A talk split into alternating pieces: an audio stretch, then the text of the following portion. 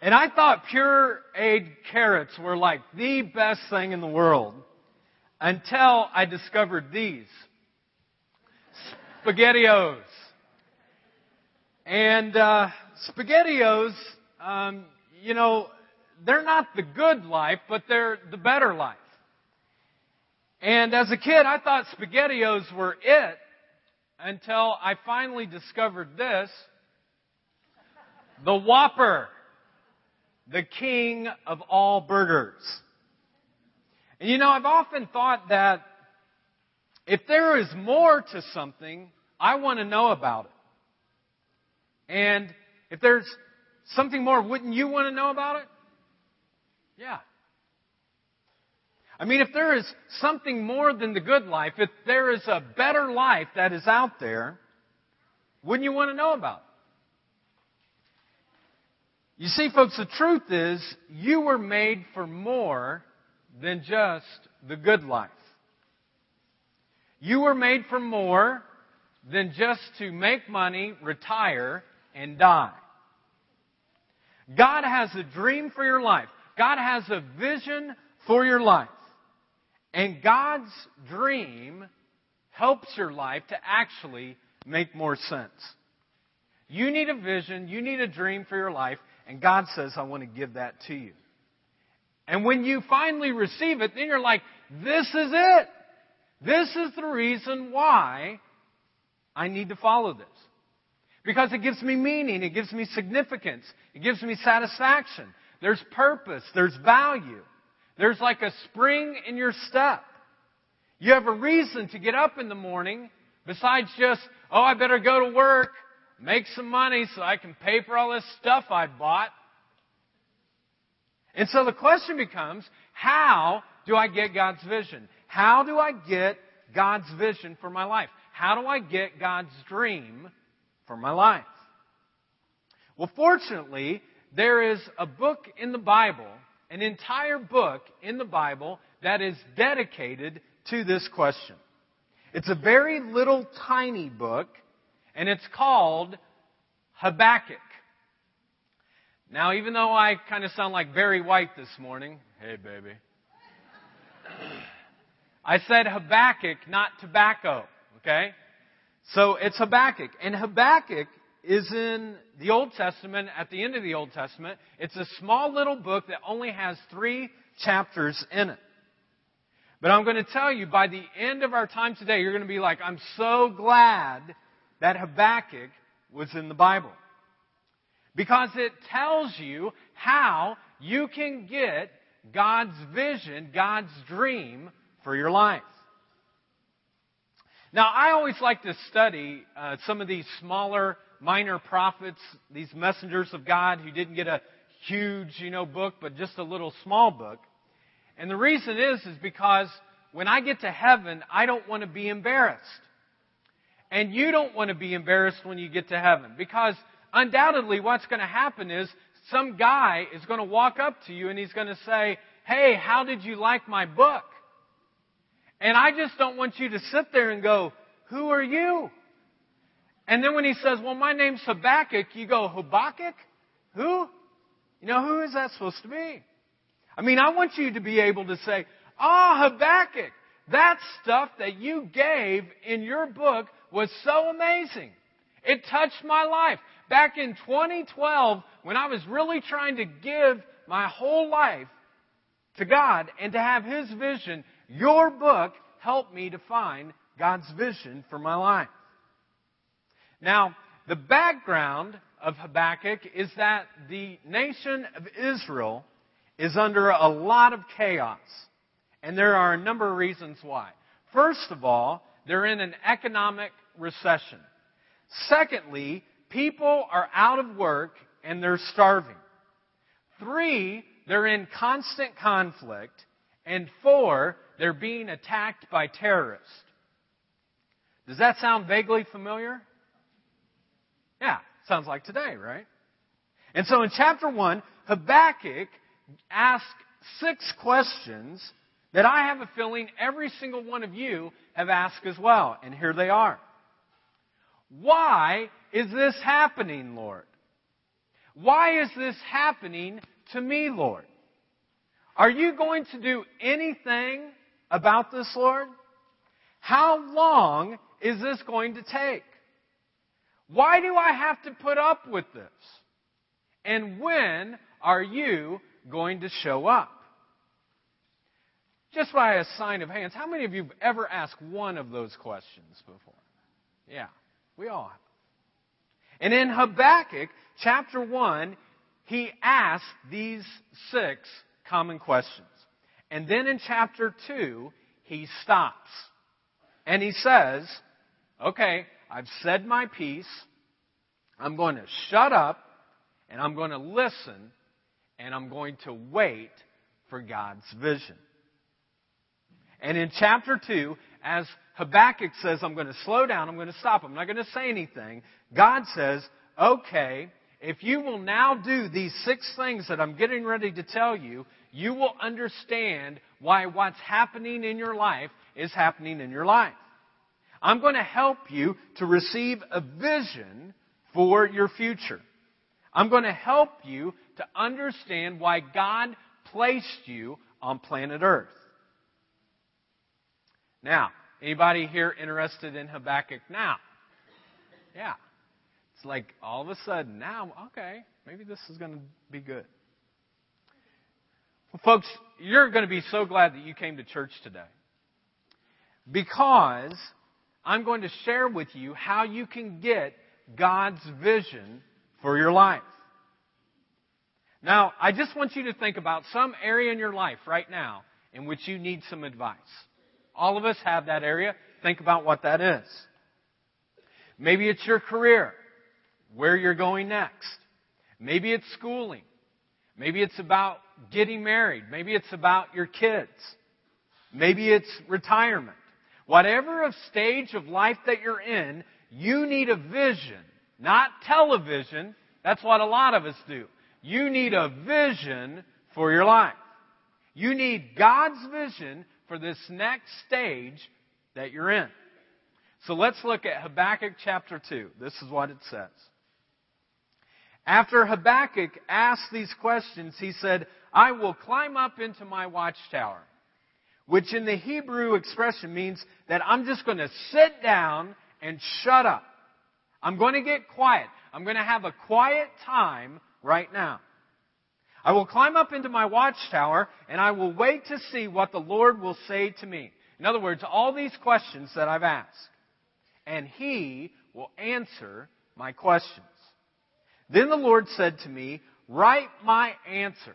In other words, write it down. I'm going to tell you something, Habakkuk. I want you to write this down in large, clear letters so that a runner can read it and tell it to everybody else. God says, I'm going to give a vision for your life, Habakkuk, but I'm going to give it to you in a dream, not just for yourself now, but for all people. So this is going to be good. Now, God has a dream for your life. Not anyone else, but the person who's sitting in your seat.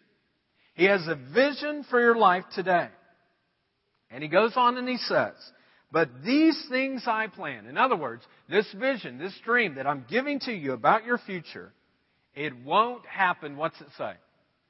Right away. It's not going to be immediate, it's going to be a process.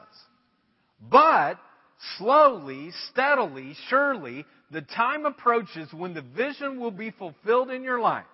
If it seems slow, wait patiently, for it will surely take place. It will not be delayed. So here's the first step of how you can get God's vision for your life, and it's this I must want it. I must want His vision. I must have a desire for His vision and purpose for my life. He says, I have a choice, and my choice is to spend some time with God and figure out exactly what He wants me to do. I want to know his will for my life. I want to know His dream for my life. I want to know His vision for my life. Now, folks, the point is this. you're not going to hear God unless you really, really, really want to hear Him. I mean, God doesn't tell His dream if you're like, could we debate about that a little bit? Have a little debate going on? You're not going to hear God's dream for your life if you say, hey, can we discuss it? Can we have a little bit of a dialogue? God doesn't tell you what He wants you to uh, do while you're here on earth if you choose to say, let me think about it for a while after you've told me this, and I'll get back with you, God, on what I want to do. There's no deliberation. It's simply saying, I've got to know. I've got to know why you put me here on earth. I've got to know what you want me to do in these next steps of my life.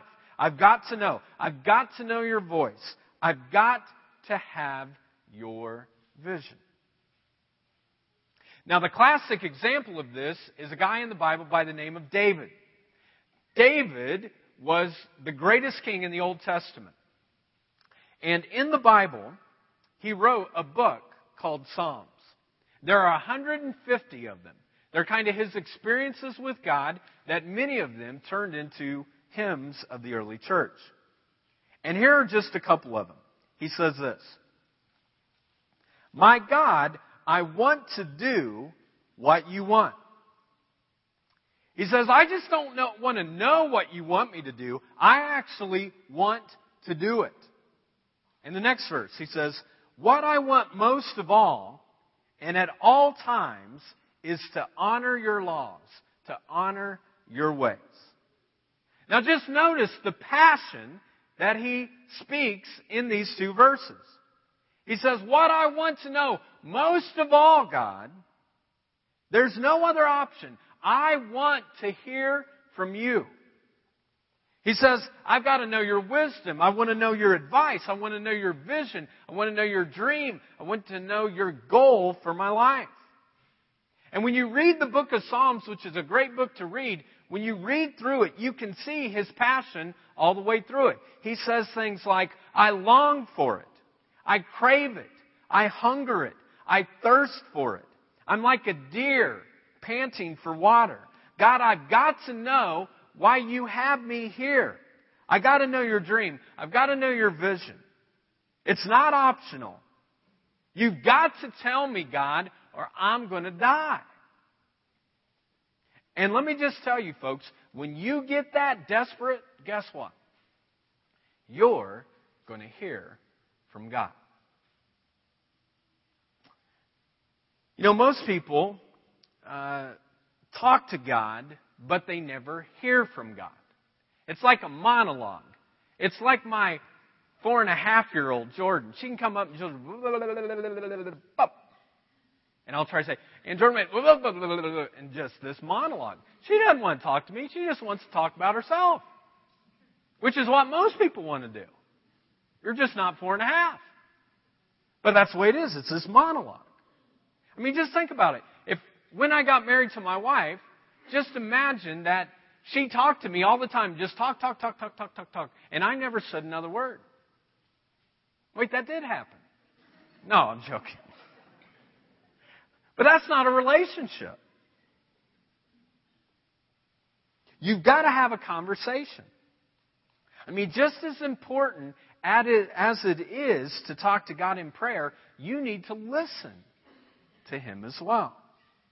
So, how do I do that? Well, Deuteronomy 4 says this If you search for God with all of your heart, and you search for Him with all of your soul, in other words, passionately, you will what? Find him. Guaranteed. He says, You will find me.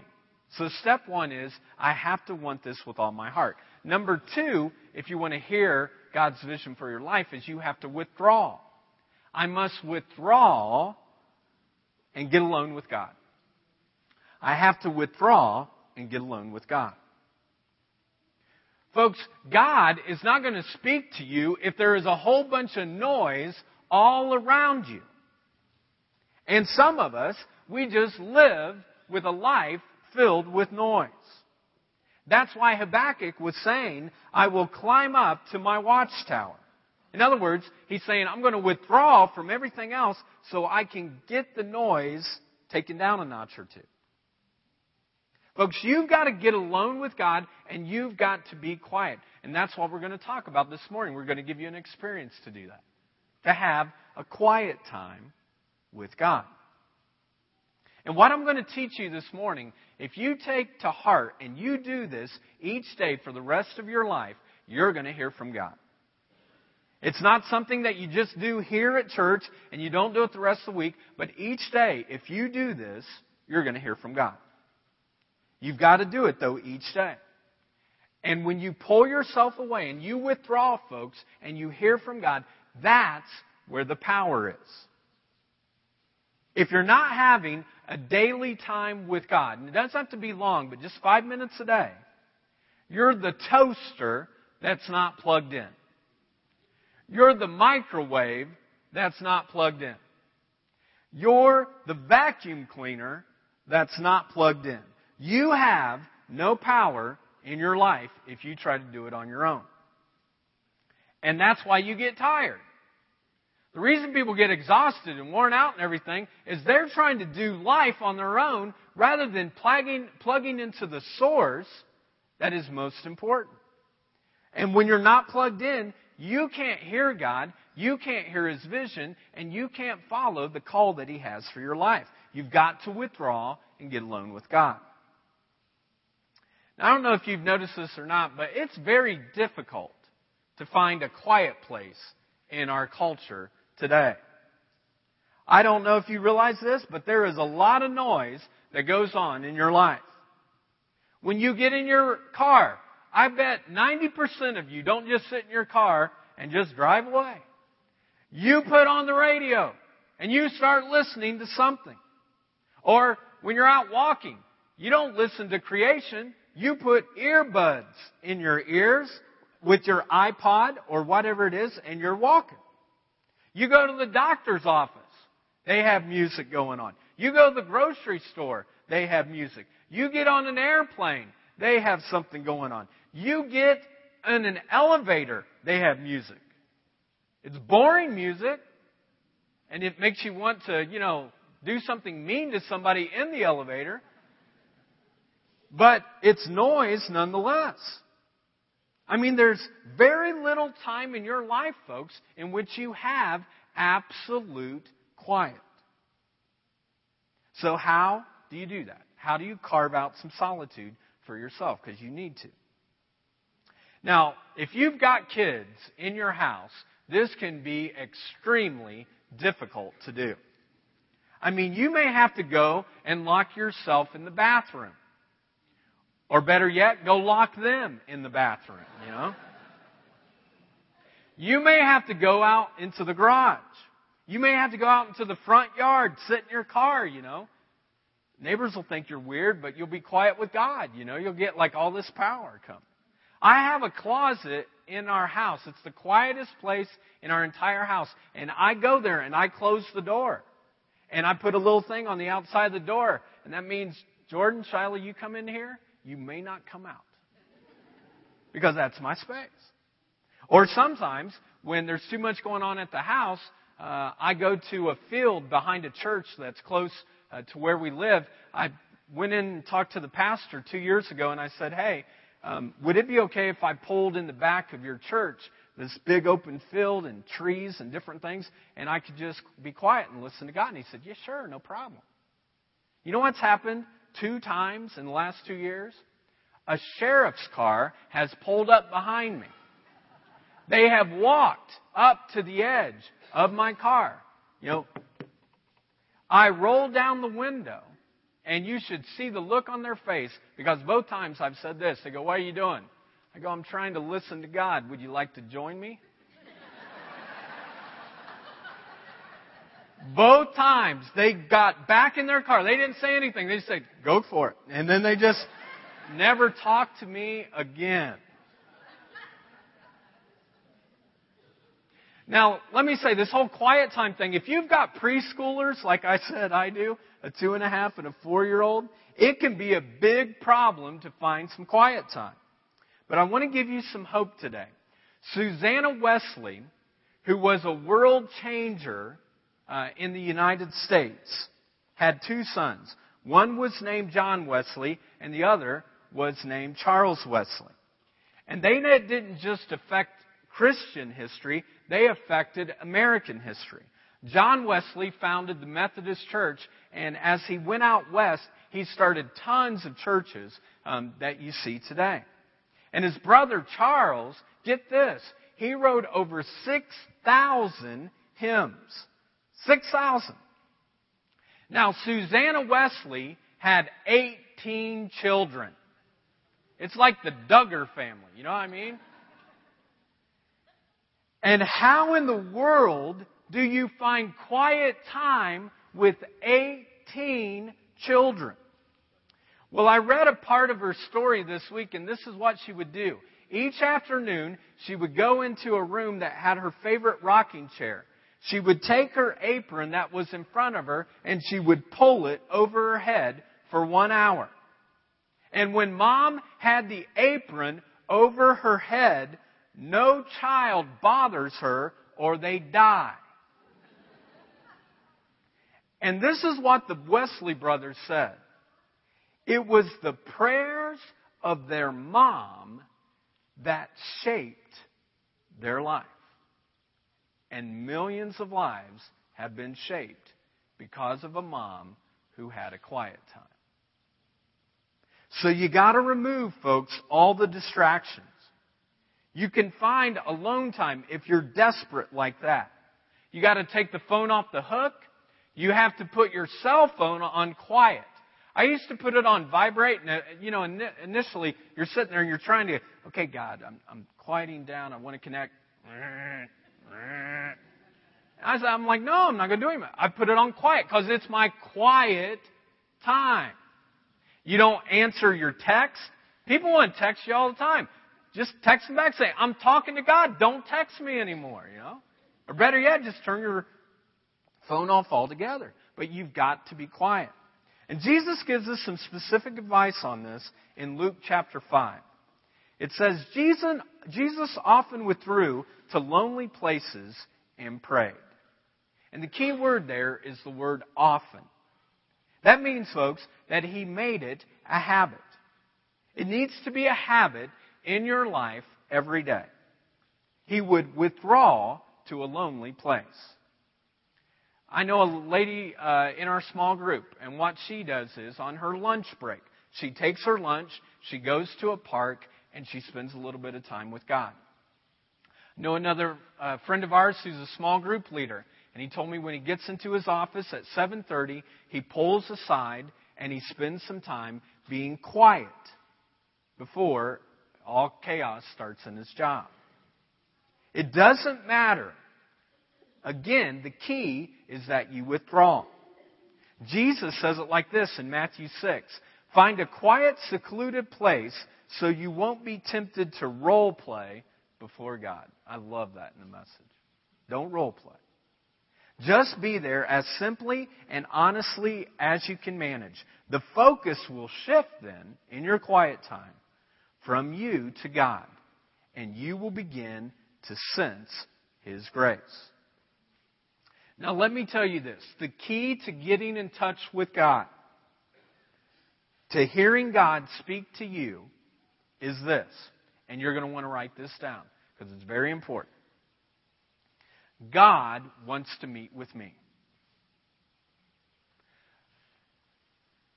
The creator of the universe wants to meet with you. Not with the person beside you, although that's good too, but He wants to meet specifically with you. So if you're the kind of person who says, no, no, God wouldn't want anything, no, no, no, you're wrong. God wants to meet with me. Folks, you need to realize that it's not your waiting on God, but God is waiting on you. God made you to have a relationship with Him. He knows every single thing about you. The good, the bad, the ugly. The flub ups, the mess ups, the screw ups in your life. And He loves you anyway. And He says, I want you to know me and love me. He wants you to spend time with Him on a daily basis. He wants you to schedule a time each day that you set aside with Him, that God is waiting for you. In fact, here's what it says in the book of Jeremiah. God says this Call to me. In other words, talk to me. Just talk to me. Call to me, and I will answer you. I will tell you wonderful and marvelous things that you know nothing about. Now, what is it? What are those marvelous, wonderful things that you know nothing about? That you don't know zip. You know nada. You know nothing about it whatsoever. What is that? It's your future. And no palm reader, no psychic, no astrologer, no stockbroker can tell you that. The only person who knows your future is God Himself. And He says, if you talk to me, He says, all you gotta do is talk to me. But if you talk to me, I will talk to you. I'll give you a dream. I'll share with you what your vision is. You'll learn things that no one else knows because I'm going to give it to you on where we're going, you and me, into your future. You see, God is far more willing to talk to you than you are willing to talk to Him. And the truth is, is that He knows every single detail about your life.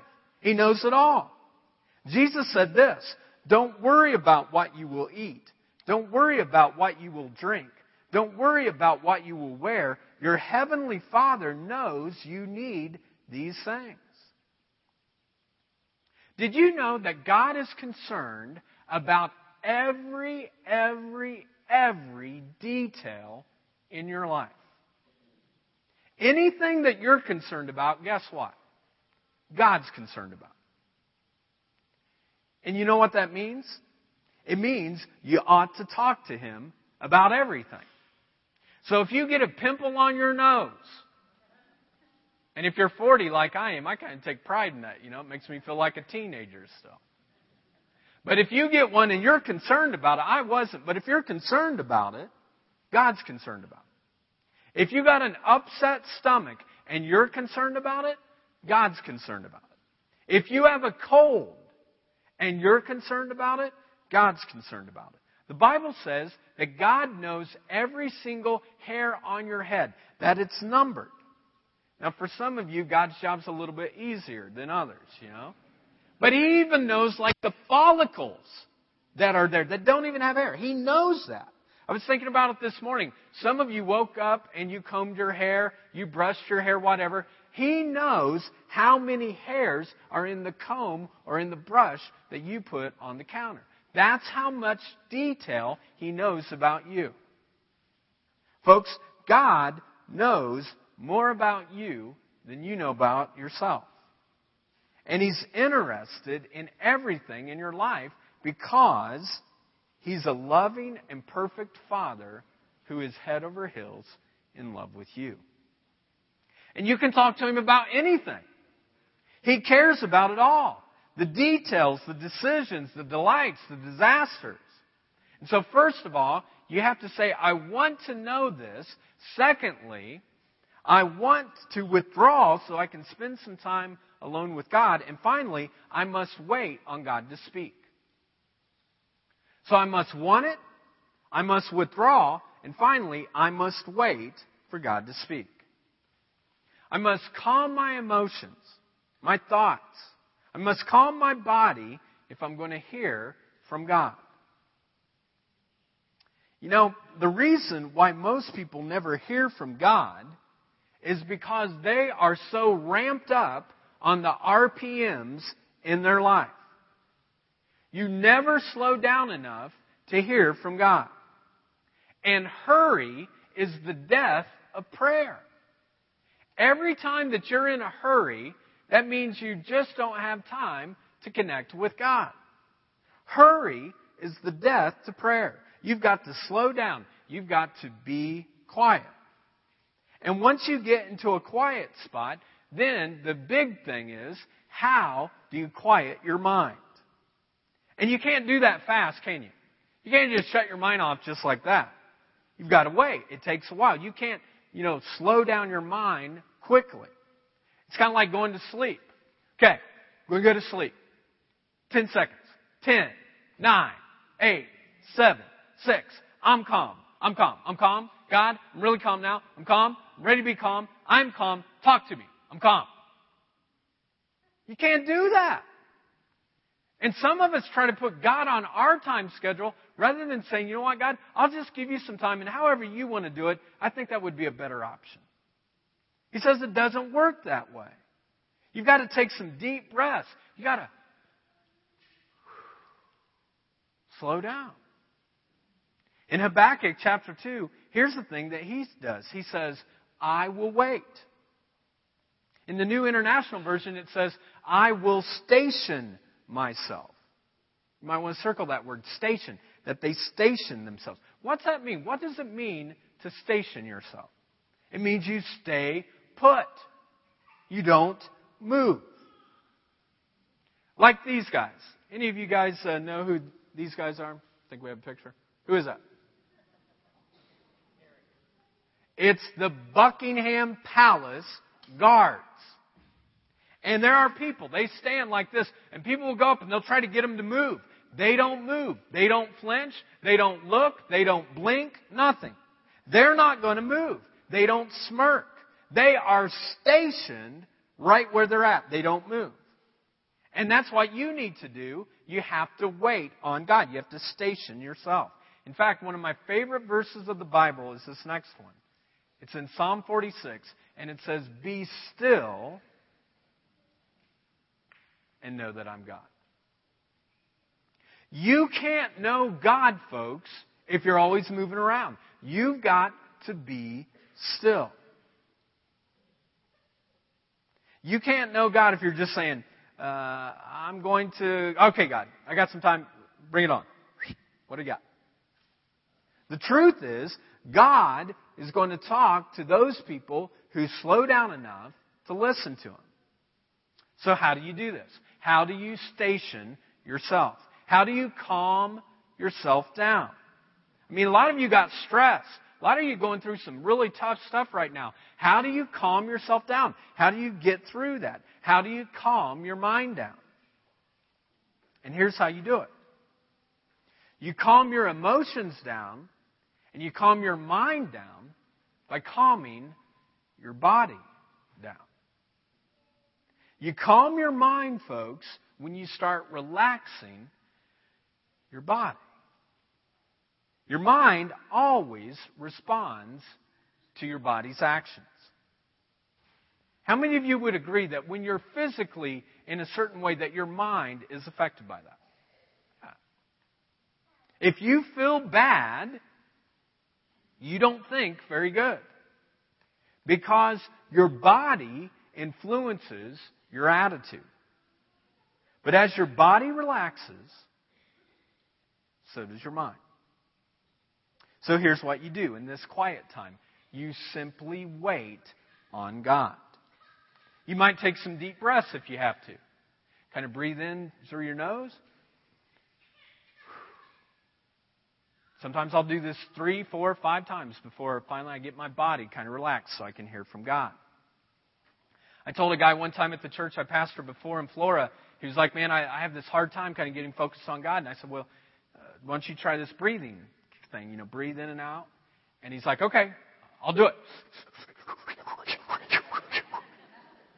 It's like, no, no, no, no, no, no. You're going, wait. This isn't labor, dude, you know?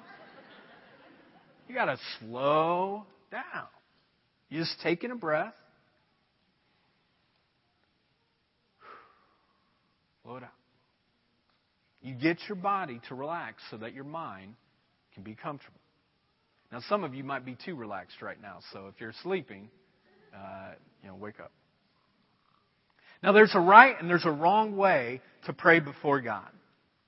A lot of people think that the only way that you pray before God is that you have to get on your knees, you got to get your hands together, You've got to get down here, feel about as uncomfortable as you possibly can, start having knee pain, then close your eyes, and that's the way that God's going to hear you. Now, the reality is, folks, that's one way to pray. If you want to do that, that's fine. That's not the way that I pray, but that's one way if you want to. Now, also, you can stand up to pray. Just like I'm talking to you, that's the way you can do it. You don't have to close your eyes.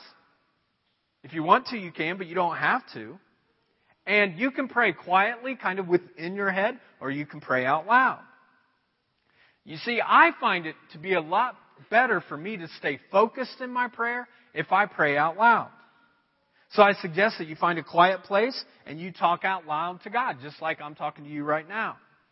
Now make sure that you find a quiet place so that's away from people. Because if you do it like in a public setting and you start talking out loud and no one's around you, they're going to think you're whack, okay? Wiggity wiggity whack, maybe. So you got to find a place where you can do that. And then though, you just say, "Hey God, this is what's going on in my life right now. This thing right here really sucks in my life right now. What's going on, God?" And you just share what's going on. You don't have to be poetic. You don't have to have some big long speech. You don't have to say the these and thous and hitherto and wherefore arts. And uh, that probably wouldn't be very good, would it? Wherefore arts. That's not good. Don't use that one. And you can actually stop. You don't have to just like keep on going on and on and on and on. You can like just stop. I mean, I have conversations with my wife all the time. We're not constantly talking to each other. Sometimes another person just pauses and you listen. You don't have to be eloquent. Just say, God, I don't know even what to say right now. So you help me to know what to say. And then you just wait. Or you remember that guy yesterday? Man, he ticked me off. I was so mad. I'm so angry at him for the way. Just be real. God, I'm, I'm afraid right now. This thing that's going on in my job, this thing that's going on in my family, man, I'm afraid. Can you show up, God? Help me. Help me not to be afraid. You just get quiet, get comfortable, and don't rush it. There was a guy in the Bible by the name of Elisha. He was a uh, prophet, and uh, this is what he did. He actually listened to music when he tried to hear from God. The Bible says this in 2 Kings 3:15. Elisha said, "Now bring me someone who plays the harp." While the harp was going, while the harp was being played, the Lord gave Elisha power. Growing up as a kid, my mom, when she would have her quiet time, she would go into uh, her uh, room and she would turn on worship music. And that was her time. And she would get connected with God that way. And if that works for you, do that. Whatever it takes that you can connect. And look at the promise that we're given in Isaiah. It says this Those who wait upon the Lord will find new strength. They will fly on wings like eagles. They will run and not grow weary. They will walk and not faint. Are you out of energy today? Are you worn out? Are you fatigued? You need to wait on the Lord, and He will give you strength. But how do you get that kind of energy? How do you do that? How do you wait on God? Well, let me give you three ways that you wait. First of all, you wait quietly. You wait quietly. Psalm 62 says, I wait quietly before God. My hope is in Him. You mean it's not about reading the Bible? It's not about praying? Right. It's not. Those things are important. You should do those. But when you wait on the Lord, the cool thing is you don't have to do stuff for Him. You just wait on Him. And you do it quietly. That allows your engines to kind of cool down so you can calm down. And then it says, He gives you hope. Secondly, you wait patiently. You wait patiently. Psalm 37 7 says, Be still. In other words, don't be moving around. Be still in the presence of the Lord. Wait patiently for Him to act. So once your body is still and your mind gets quiet, you start becoming more sensitive to hearing from God. Maybe in a way that you've never even heard from Him before. You're more open to it. Now let me just say this. This is not some new age breathing technique. Okay? This is not an Eastern kind of culture, you know, where you go, um, ba, ba, ba, I'm going to look in my navel to see the lint in my navel. I'm there in my navel. Because what that does, folks, you know what that is? You don't have any focus whatsoever. They just want you to be blah. There's no, nothing at all. It's just neutrality. You're not focused on anything. Biblical meditation is you're focused on God. You're saying, Lord, I want to feel your presence. I want to focus on you. I want to know you. I want to hear from you. I want to sense your presence in my life. I want to experience you. Now listen, this is really important. Might be the biggest thing some of you get. Inner calm is the intercom to God. Your inner calm is the intercom to God. You're not going to hear from God if you're saying, God, I'm in a hurry. Uh, give me a moment here real quick. I got to pick the kids up in seven minutes. Go. God's like, hello? No, slow down. Folks, this is the most important thing you can do in your life. And that's why we're going to practice it today. You are never wasting your time.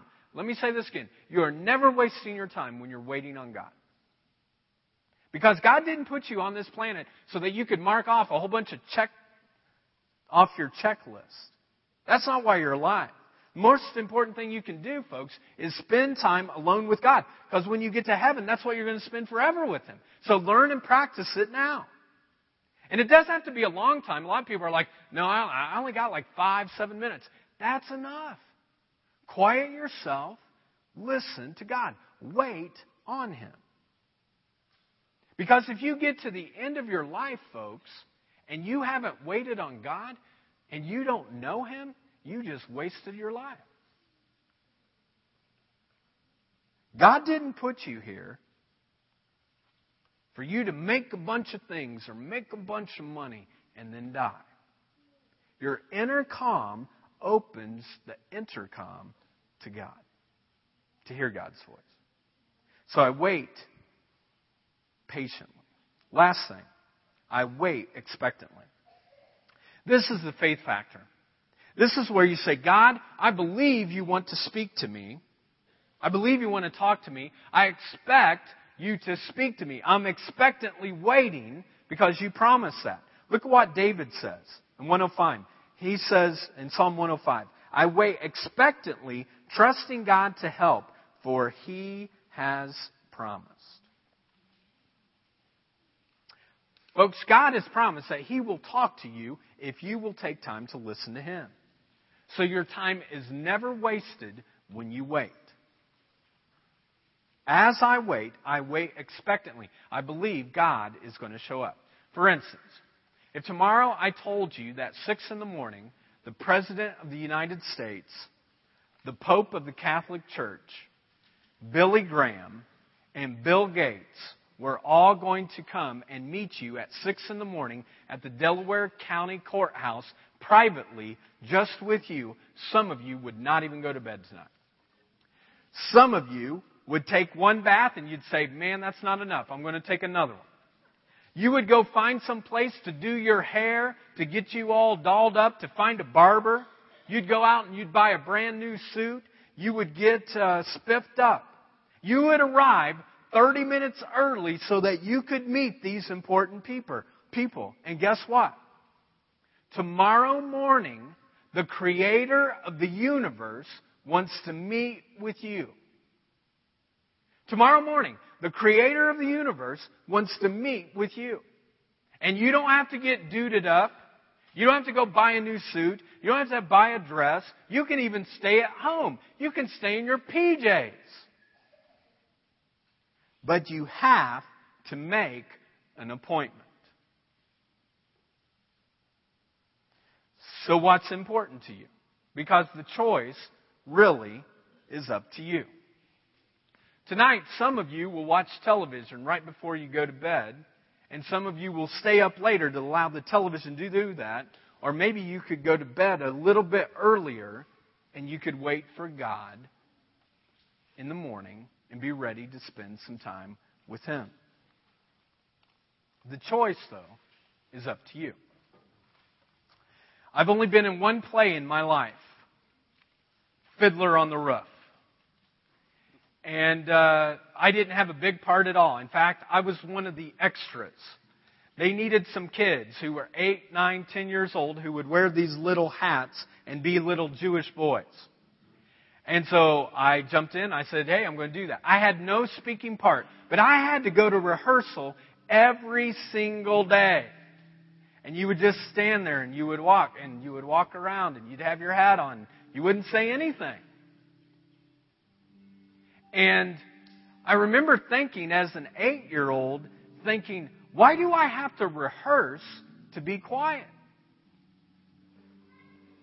But the reality is, as I have become an adult, I've had to learn more and more how to rehearse, to be quiet, to listen to God. And so that's what we want to give you this morning. I want to give you a moment, whatever's in your hand, just put it down, and I want you to rehearse what you're going to do tomorrow. This is like a dress rehearsal for tomorrow when you meet with God. And I want you to be prepared. And the cool thing is, as we do this right now, He might actually meet with you. We're going to ask Him to. We're going to ask Him to come to speak to us. Derek's going to sing a song that just talks about, Speak to me, Lord. And my prayer this whole week is that when we got to this point, that people would slow down enough that they would actually ask God to speak to them.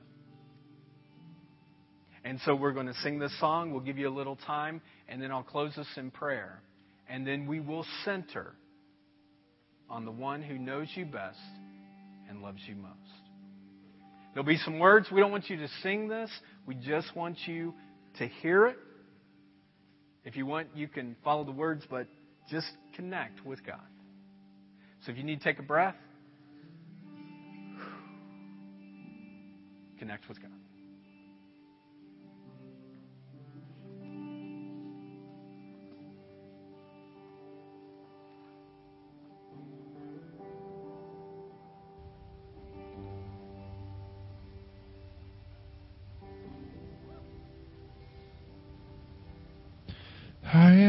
Your servant, and I am listening.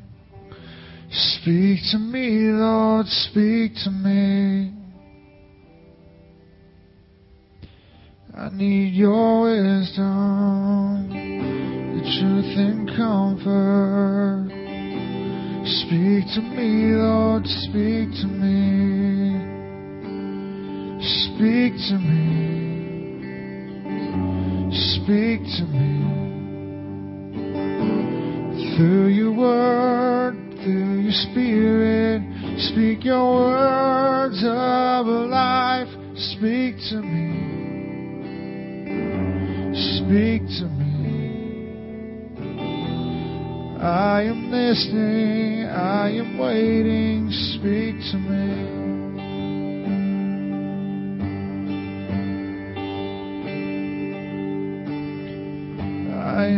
Servant, and I am listening. Speak to me, Lord, speak to me. My heart is silent, my soul is longing.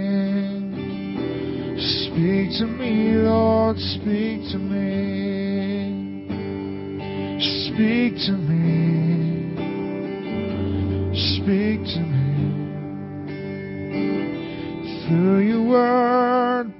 Your spirit. Speak your words of life. Speak to me.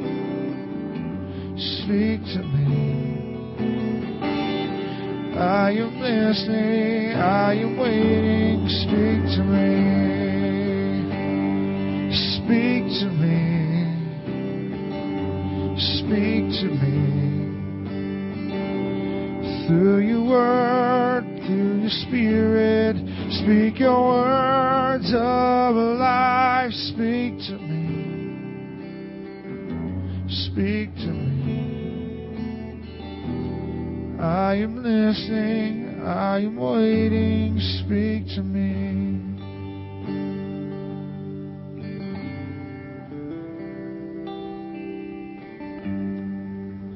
God, I just pray right now that you'd speak to your people.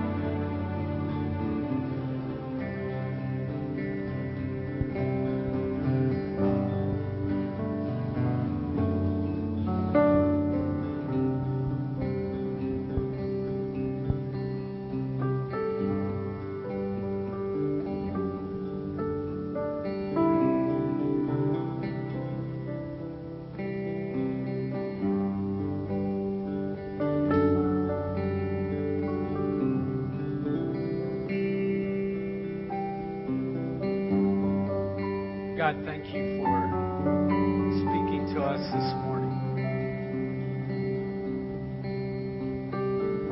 Help us to listen to your voice. And not just right now, God, but tomorrow when we wake up,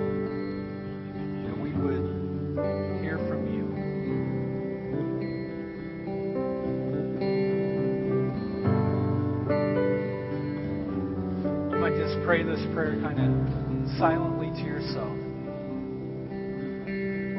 God, I'm amazed that you would be my friend. I want to learn to have a conversation with you every day. Help me to practice the steps that we talked about this morning. Thank you, God, for caring for every single detail of my life. Jesus Christ, I want to know you more and more, and better and better. I want you